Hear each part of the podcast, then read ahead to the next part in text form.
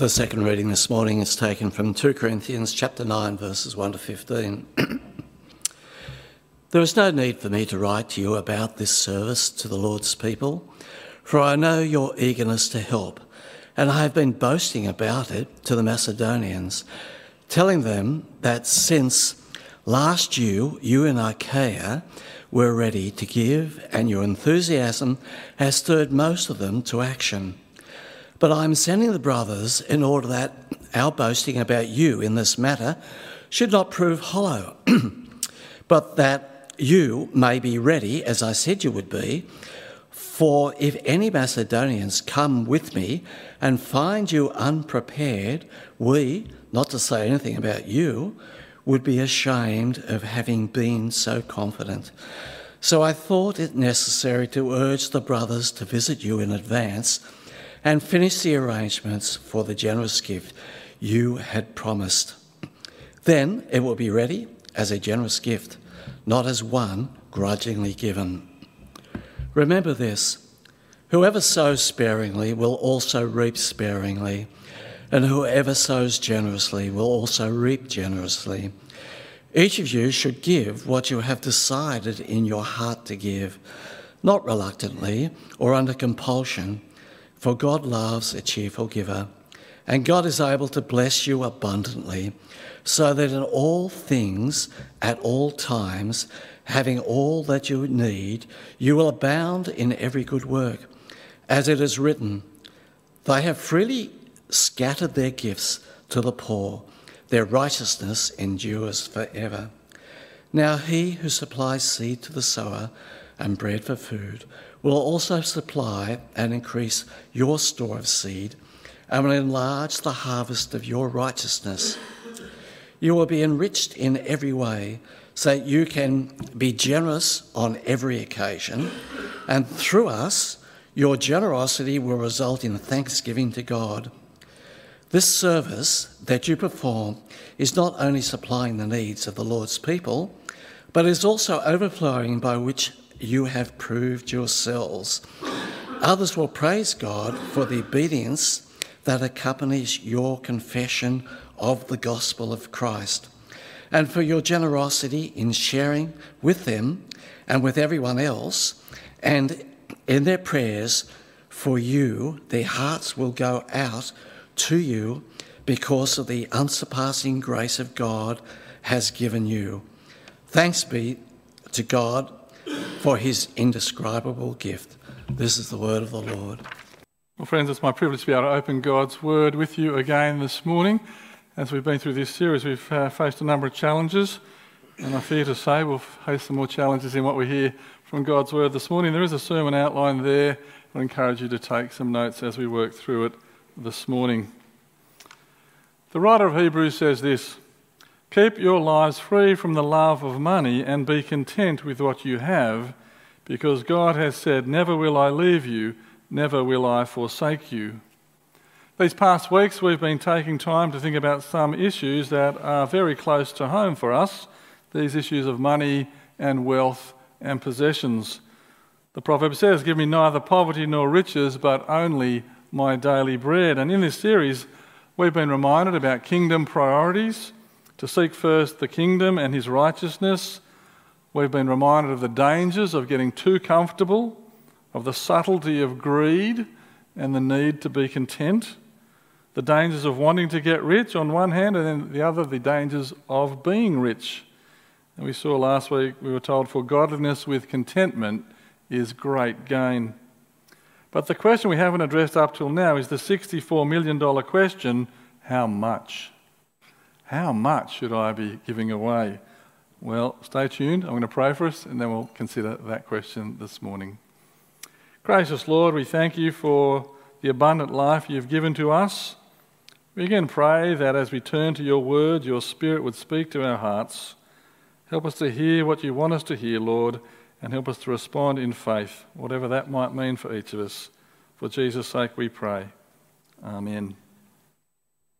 Well, as we consider the question of how much, I want us to consider that passage in 2 Corinthians that Paul gives us. He gives us some terrific insights into this whole issue. And I want to go back a chapter to chapter 8 because he gives us two examples of generosity there.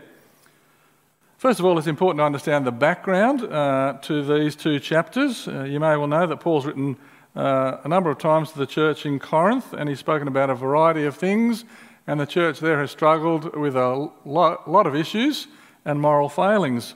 But in these chapters, he reminds them of a collection he is undertaking for the Christians back in Jerusalem. This process had begun a year or so earlier, and the Corinthians had pledged their support to this earlier financial request for this mother church in Jerusalem, but they've sort of fallen behind, it seems. You might know that Corinth was a prosperous, bustling and important trade centre. By comparison, the mother church back in Judea was facing a great many difficulties, both spiritual and material, but in particular facing a number of economic hardships. So here was an opportunity for the churches in Asia Minor, and there's a little bit of a map up there, you probably can't see it very clearly, but that's what it is. And the churches in Asia Minor were given the opportunity to express their love and unity in a very tangible way because the Corinthian church was Gentile while the Jerusalem church was largely Jewish, led by James, Jesus' half-brother. So in exhorting them to play their part in the collection for the saints, Paul gives two really compelling examples. The first one is those churches in Macedonia. Let's read a few verses from chapter 8, verse 1. "And now, brothers, we want you to know about the grace that God has given the Macedonian churches. Out of the most severe trial, their overflowing joy and their extreme poverty welled up in rich generosity. For I testify that they gave as much as they were able, and even beyond their ability. Entirely on their own, they urgently pleaded with us for the privilege of sharing in this service to the saints. And they did not do as we expected, but they gave themselves first to the Lord and then to us in keeping with God's will." Well, what an incredible example. The Macedonian churches were not anywhere near as prosperous as Corinth, and this would have included Philippi and Thessalonica, and yet they gave generously, Paul tells us there, out of their poverty. See, these churches saw it as a privilege and a joy to give to the saints in need. They were poor but rich in generosity. They gave not out of their surplus, but from their limited resources, sacrificially. And they begged, even pleaded, for the privilege to do so. It's interesting to note the use and meaning of the word grace in these verses. I don't know if you noticed it. But in verse 1, it says, "We want you to know about the grace that God has given the Macedonian churches." Then the literal translation of verse 4 says, "Then they urgently pleaded with us for the grace," is the word there, but we've got it as privilege in our translation, "in this service to the Lord's people." See, God gave them the grace or the gift of giving, and they pleaded for the opportunity to express that grace in giving to others.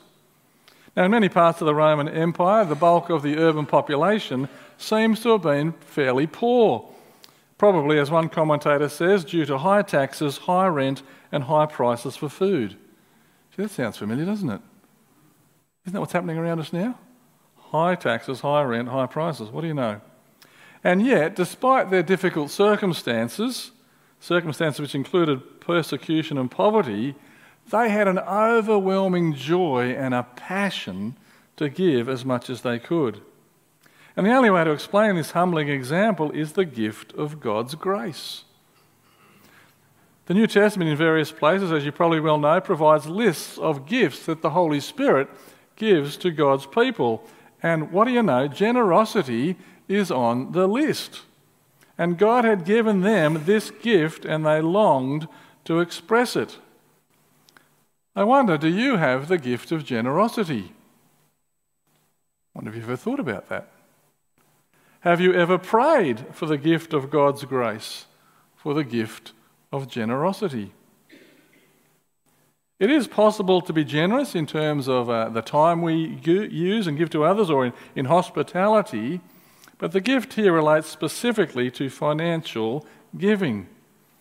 I have to confess, I don't think I've ever met anyone who actively prays for the gift of generosity. If that's you, talk to me later. I'd be amazed. Why do you think that is? Why is that the case? Interesting, isn't it? Whichever way you look at it, the example of the Macedonian church is impressive.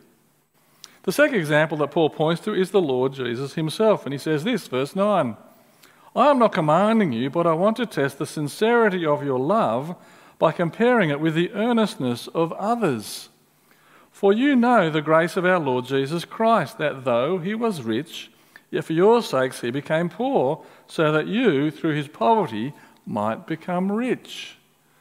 When we know Jesus lived in heavenly splendour, rich in the glory and majesty of God, and yet he became poor, taking on human flesh, and he died in our place so that we, through the laying down of his life, might take up the eternal life that God offers to each of us through him, so that we might be truly rich.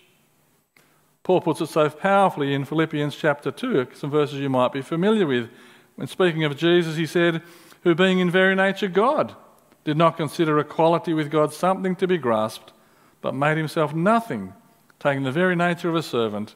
He humbled himself and became obedient to death, even death on a cross."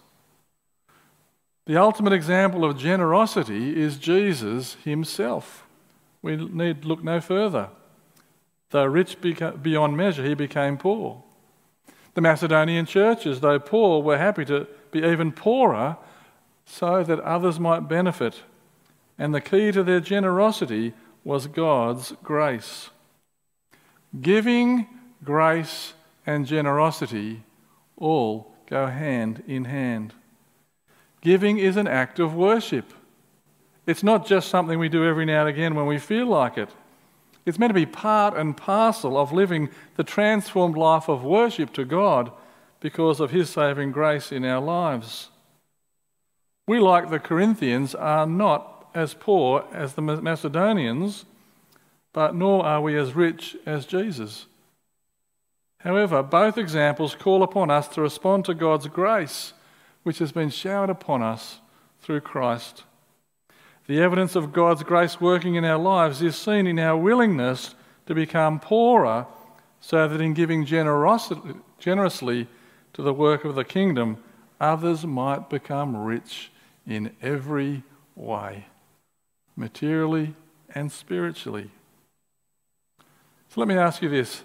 How willing are you and I to go without in order that others might be blessed? How willing are you and I to have less so that others might have more? Paul says in chapter 8, verse 13, "Our desire is not that others might be relieved while you are hard pressed, but that there might be equality." Now that's an interesting phrase, isn't it? What does Paul mean by suggesting a need for equality? That's certainly a loaded word in our community today. Well, you'll be pleased to know that Paul is not advocating a new form of Marxism or a return to communism. Phew, you're thinking. However, he is suggesting that we give out of our abundance, not so that everyone has exactly the same, but so that there might be equality of opportunity and equality of willingness relative to different people's levels of wealth. So to put it another way, he wanted the Corinthians to give their fair share out of their abundance and support the collection of all the churches so that there might be equality in proportion to what each church and its individual members already had. So both the Macedonian churches and the Lord Jesus provide us with an enormous challenge and a model for giving we would do well to follow. But having given us those two examples there in chapter 8, Paul, as we turn to chapter 9, gives us some principles for generosity. The first one is drawn from the world of farming and agriculture. Verse 6, he says, "Remember this, whoever sows sparingly will also reap sparingly, and whoever sows generously will also reap generously." Well, Paul's point is fairly obvious, isn't it? I mean, if you only sow a handful of seeds, well, you're not going to get much of a harvest. But the farmer who in faith sows widely and generously, trusting in God's provision for rain, well, they reap bountifully in due course. Trust in God's provision is essential for the farmer who sows generously, and so it is for the Christian who gives generously, trusting in God's provision. And the promise is that to give generously will reap generously for the work of the kingdom. Now, unfortunately, down through time and ages, there have been advocates, which we call people who preach a gospel called the prosperity gospel, and they totally misunderstand these sorts of verses and the blessings that God really wants to pour out on us. The prosperity preachers say that you'll get riches, more earthly wealth, if you are generous, as a reward for being generous. When in reality, Paul says nothing of the sort. For the apostle, the application of this principle and what Christians should expect is that they should expect their growth morally and spiritually. That's the blessing that's going to be poured out on us, not material and earthly wealth. And the text tells us that very clearly.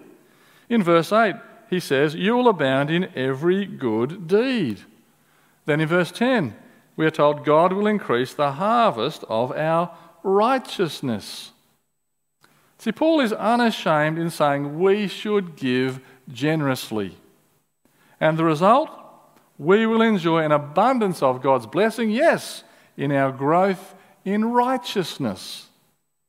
So giving generously is indicative of a heart that recognises that all we have belongs to the Lord, that we are merely custodians. We may be doing something very material and practical in our generous giving, but the blessings that will flow are bountiful and spiritual in nature as our faith is stretched. So whichever way you read these chapters, I want to say it's inescapable that our giving is to be generous because of God's generous and gracious provision for us in everything, but particularly in Christ. Secondly, he tells us that our giving is to be from the heart. He says each man should give what he has decided in his heart to give, not reluctantly or under compulsion, for God loves a cheerful giver. Why do you think God loves a cheerful giver? Does he just like happy people as opposed to grumpy people? Why does God love a cheerful giver? Let me suggest God loves a cheerful giver because God is a cheerful giver himself, who recognised our poverty and graciously and willingly, without reluctance, supplied our greatest need in Christ. And so our giving is meant to emulate God's to us. And God gave liberally, without hesitation or reluctance. A cheerful giver gives out of the overflow of the joy of their hearts. And so they are content and thankful. They recognise a need and they can't help but give as they are convicted by God's Spirit. On the other hand, giving reluctantly is like giving a Christmas present to someone and then telling them how much it cost you. Or even worse, you give them the Christmas present and you tell them you wish you had one as good as that yourself. Anyone had that experience? I have. Wow, poor me, eh? Paul says our giving should be generous, it should be cheerful, and he also says it should provide proof about something. Look what he goes on to say. He says, "Because of this service by which you have proved yourselves, men will praise God for the obedience that accompanies your confession of the gospel of Christ." See, in Paul's mind, the giving by the Corinthian church would be proof of their unity with the church in Jerusalem. It would also be proof that they share in the common grace of the gospel, a gospel which calls Jews and Gentiles to deny themselves in taking up their cross and following the example of Jesus. And as far as Paul is concerned, the giving of one's financial resources is a litmus test for the reality of one's salvation. Now there's a thought. Let me say it again. As far as Paul is concerned, the giving of one's financial resources is a litmus test for the reality of one's salvation. Back in chapter 8, verse 24, he says, "Therefore show these men the proof of your love and the reason for our pride in you, so that churches can see it." So not only does generous and cheerful giving provide tangible evidence for the reality of God's grace in our life, it also results in praise and thanksgiving to God. Look what Paul goes on to say. Through us, your generosity will result in thanksgiving to God. This service that you perform is not only supplying the needs of God's people, but is also overflowing in many expressions of thanks to God. See, glory and honour to God is the ultimate result of faithful, generous, and cheerful giving. What a joy to know that when we give like this, it not only reaches into the lives of others in a very powerful way, but it also reaches to heaven in the praises and thanksgiving that is offered to God. I mean, when you think about it like that, who wouldn't want to be a generous, cheerful giver when it has the potential to accomplish so much? Well, we've considered the two examples of generosity in Jesus and the Macedonian churches. We've seen that Christians should give generously and cheerfully as a demonstration of the reality of their understanding of the gospel and of their salvation, and it demonstrates this transformed heart.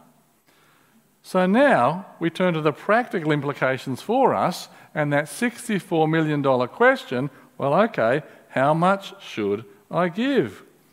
It's a puzzling question, isn't it? Well, the answer you've been waiting for is this: you should give everything. Hard to believe, isn't it, that that's the answer you've been waiting for? That's right, we should give everything to the Lord. When you understand the gospel and the grace of God offered to us in Christ, you give God everything. That's the key to the Christian life. We were slaves to sin, but we've become slaves to Christ.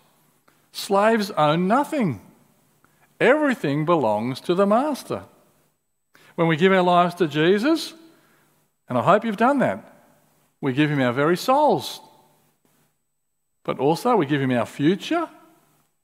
We give him our wives, our husbands, our children, our grandchildren, our careers, our hopes and our dreams, our everything, including our share portfolio, our bank balances and our superannuation fund.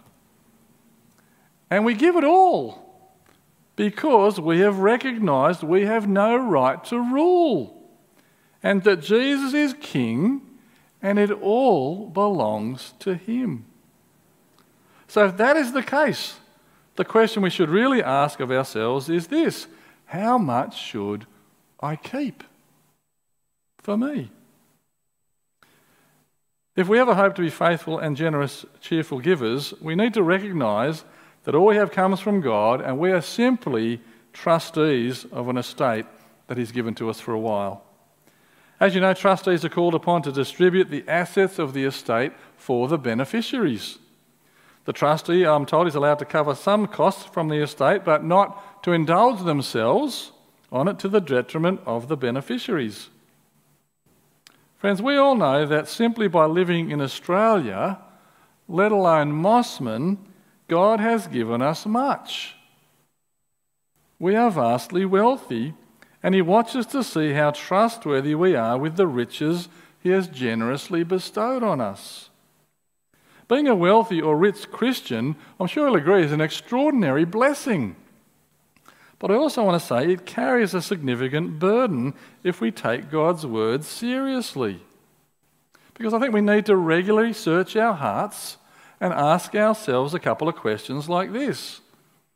Am I a faithful trustee or a self-indulgent trustee? Am I giving generously, or are we ripping off the beneficiaries? I don't know if you noticed in that Malachi reading, it talked about robbing God. It was pretty pointed. The question shouldn't be how much should I give, because that presumes it's ours. The right question is how much should I keep? How much is reasonable and fair? See, if God helps us to get that right, then I suspect we'll be a lot closer to working out what generosity really looks like. For some time, there have been a group of Christians who have answered that question of how much should I keep by adopting the idea of what is called a graduated tithe. Now, down through the years, Christians have talked about tithing as a model for giving. It's particularly prominent in the Old Testament. I'm not going to talk about these, but there's basically three types, and that's where we get our 10% idea from. But if you added up all the tithes in the Old Testament, it would come to something like 23% of your income. Well, that would give us a heart attack, wouldn't it? Oh, my goodness. See, that's well above the average giving levels that recent research suggests amongst Christians, where the average giving is about 2.5%. Well, that's a massive difference, isn't it? Well, let me offer you some encouragement at this point. If you struggle with feeling guilty about not reaching that magical 10% figure in your giving, then feel guilty no more, because I do not believe the 10% tithe is biblical. I can find no evidence for it in the New Testament. What a relief, I hear you say. Whew, glad I came after all. Well, maybe. Don't misunderstand me. Tithing is biblical, but I do not believe 10% is the biblical mandate. The biblical mandate is what we've been seeing in recent weeks, and that is to not be greedy, to seek God's kingdom first and foremost, of being content with what you have and of being cheerful and generous in your giving. The idea of a graduated tithe simply means that the higher level your income is, the more you should give. For perhaps a small number of us, giving 10% would put us on the street. If that's you, then don't even contemplate anything like that. However, for many of us, it's fair to say 10% is nowhere near enough. Can I gently suggest that the primary issue for most of us isn't our income, it's our spending habits, our lifestyle expectations. We've got the money. We've got the financial resources to give generously, but it may be that we've just overcommitted to spending it on ourselves. And we need to work towards changing that if that is indeed the case. We've been promoting a book in recent weeks called Radical by a guy called David Platt, and here's a quote from it. He says this: "We are settling for a Christianity that revolves around catering to ourselves when the central message of Christianity is actually about abandoning ourselves. There is never going to be a day when I stand before God and he looks at me and says, 'I wish you would have kept more for yourself.'" That's so true, isn't it? Glaringly obvious. The graduated tithe would seem to be a very biblical and helpful way for us to think about sharing what God has given to us. This issue of how much we give or how much we keep is going to be a very real issue for us as a church community in the coming months. We told you that on the 18th of June we're going to have a presentation showing you where we've got up to with our property redevelopment plans. You're going to see some concept drawings that we've come up with, which will help you visualise what's possible, and from what I've seen it looks absolutely terrific. The parish council has some preliminary figures in terms of what it might cost, and all I can tell you is it won't be cheap. It's going to cost millions of dollars. As I said, from what I've seen, it looks very exciting, and when you see it, I hope you'll feel the same and you can give your feedback on it. But we will all have to face the decision of how much we are willing to contribute to the project in a very tangible way. As I said, I think it's a wonderful project, a lot of work's gone into it, and I also believe that we have the funds to make it happen. It's just a matter of whether we're willing to give them. When I think of my own life and what I spend on myself, very quickly a couple of things came to mind. Oh, there's the golf membership, there's eating out and takeaway, there's an odd glass of wine here or there, there's travel and holidays, not to mention the pigeons.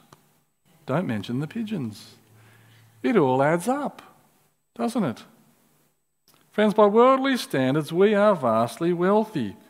According to a recent article based on millionaires and billionaires that someone passed on to me, Sydney is the 10th richest city in the world. You might not be able to see that very well, but there's a numbers up there showing millionaires and billionaires in cities, and Sydney comes in number 10. And according to another survey based on gross domestic product per head of population, Australia is ranked as the third richest country in the world behind Monaco and Switzerland. Now, in that same article, it suggested that to be in the top 1% in terms of net wealth in Australia, you would need $8 million. But it changes. If you want to be in the top 1% of the population in India, you only need 264,000. In the Philippines, only 86,000. In Kenya, a mere 30,000. How about that? Anyone moving to Kenya? I don't think so. See, if we're going to have any chance of being the generous and cheerful givers, I know that we want to be, and good stewards of all that God has blessed us with, then it seems to me there are three truths that we've got to keep coming back to allow to transform our hearts, and I want to close with these briefly. The first is we've got to keep remembering it all belongs to God. It's not ours, and I think that's probably the greatest struggle for most of us. When we think it's ours, anytime we give something away reluctantly, there's a sense of loss and of diminished resources and somehow feeling less. I don't know if you felt like that lately. But imagine if someone came up to you and said, look, I'm going to give you $5 million. Sorry, you can't keep it for yourself, but I want you to give it to whatever charity or organisation you would like to. You can give it to 10 charities or 5 or whatever you do. $5 million, you can give it away as you please. Wouldn't that be fun? I mean, how good would that be? I'd love to be able to do that. You see, that's how it's meant to be with our giving. But it's only possible when we recognise it isn't ours in the first place. It all belongs to God. Secondly, as we've seen, if our hearts are to be transformed, then we must keep coming back to the example of Jesus Christ. As we saw, this is at the heart of the Apostle's exhortation to the Corinthians when he said, "For you know the grace of our Lord Jesus Christ, that though he was rich, yet for your sake he became poor, so that you through his poverty might become rich." Friends, when we consider all that Jesus has given to us, unworthy though we be, how can we not be generous and cheerful givers? It dishonours our Saviour when we are not. And then finally, as we noted a few weeks ago, Jesus said, "Do not store up for yourselves treasures on earth, but store up for yourselves treasures in heaven, for where your treasure is, there your heart will be also." Nobody know. "There your heart will be also. Seek first his kingdom and his righteousness, and all these things will be given to you as well." If our focus is on heavenly treasure, the only treasure that lasts, the only treasure that outlives time, then perhaps we might become like those Macedonian churches who pleaded for the opportunity to exercise the gracious gift of giving. As Paul said, "And God is able to make all grace abound to you, so that in all things, at all times, having all that you need, you will abound in every good work." A lot of alls there, did you notice? God covers it all. Friends, if you have found God's word challenging this morning, please be assured, so have I. I've been wrestling with this for some time.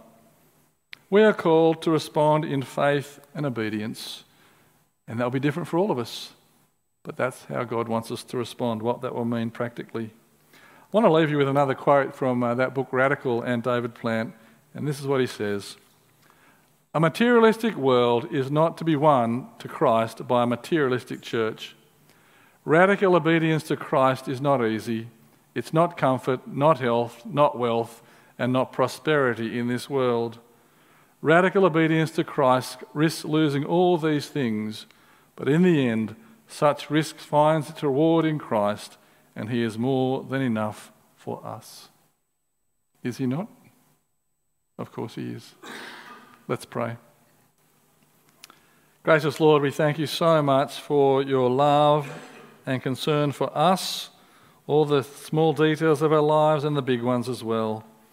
Thank you for your bountiful provision for us materially and spiritually. Lord, thank you for this lovely place where we live and all the things we have. Lord, we do want to have that generous, cheerful, giving heart that shows we are truly being transformed by your word and spirit. So Lord, help each one of us to continue to ponder these things. Help us to search our hearts honestly and show us what we need to do, Lord, that we might respond in faith and obedience for Jesus' sake and for his glory. Amen.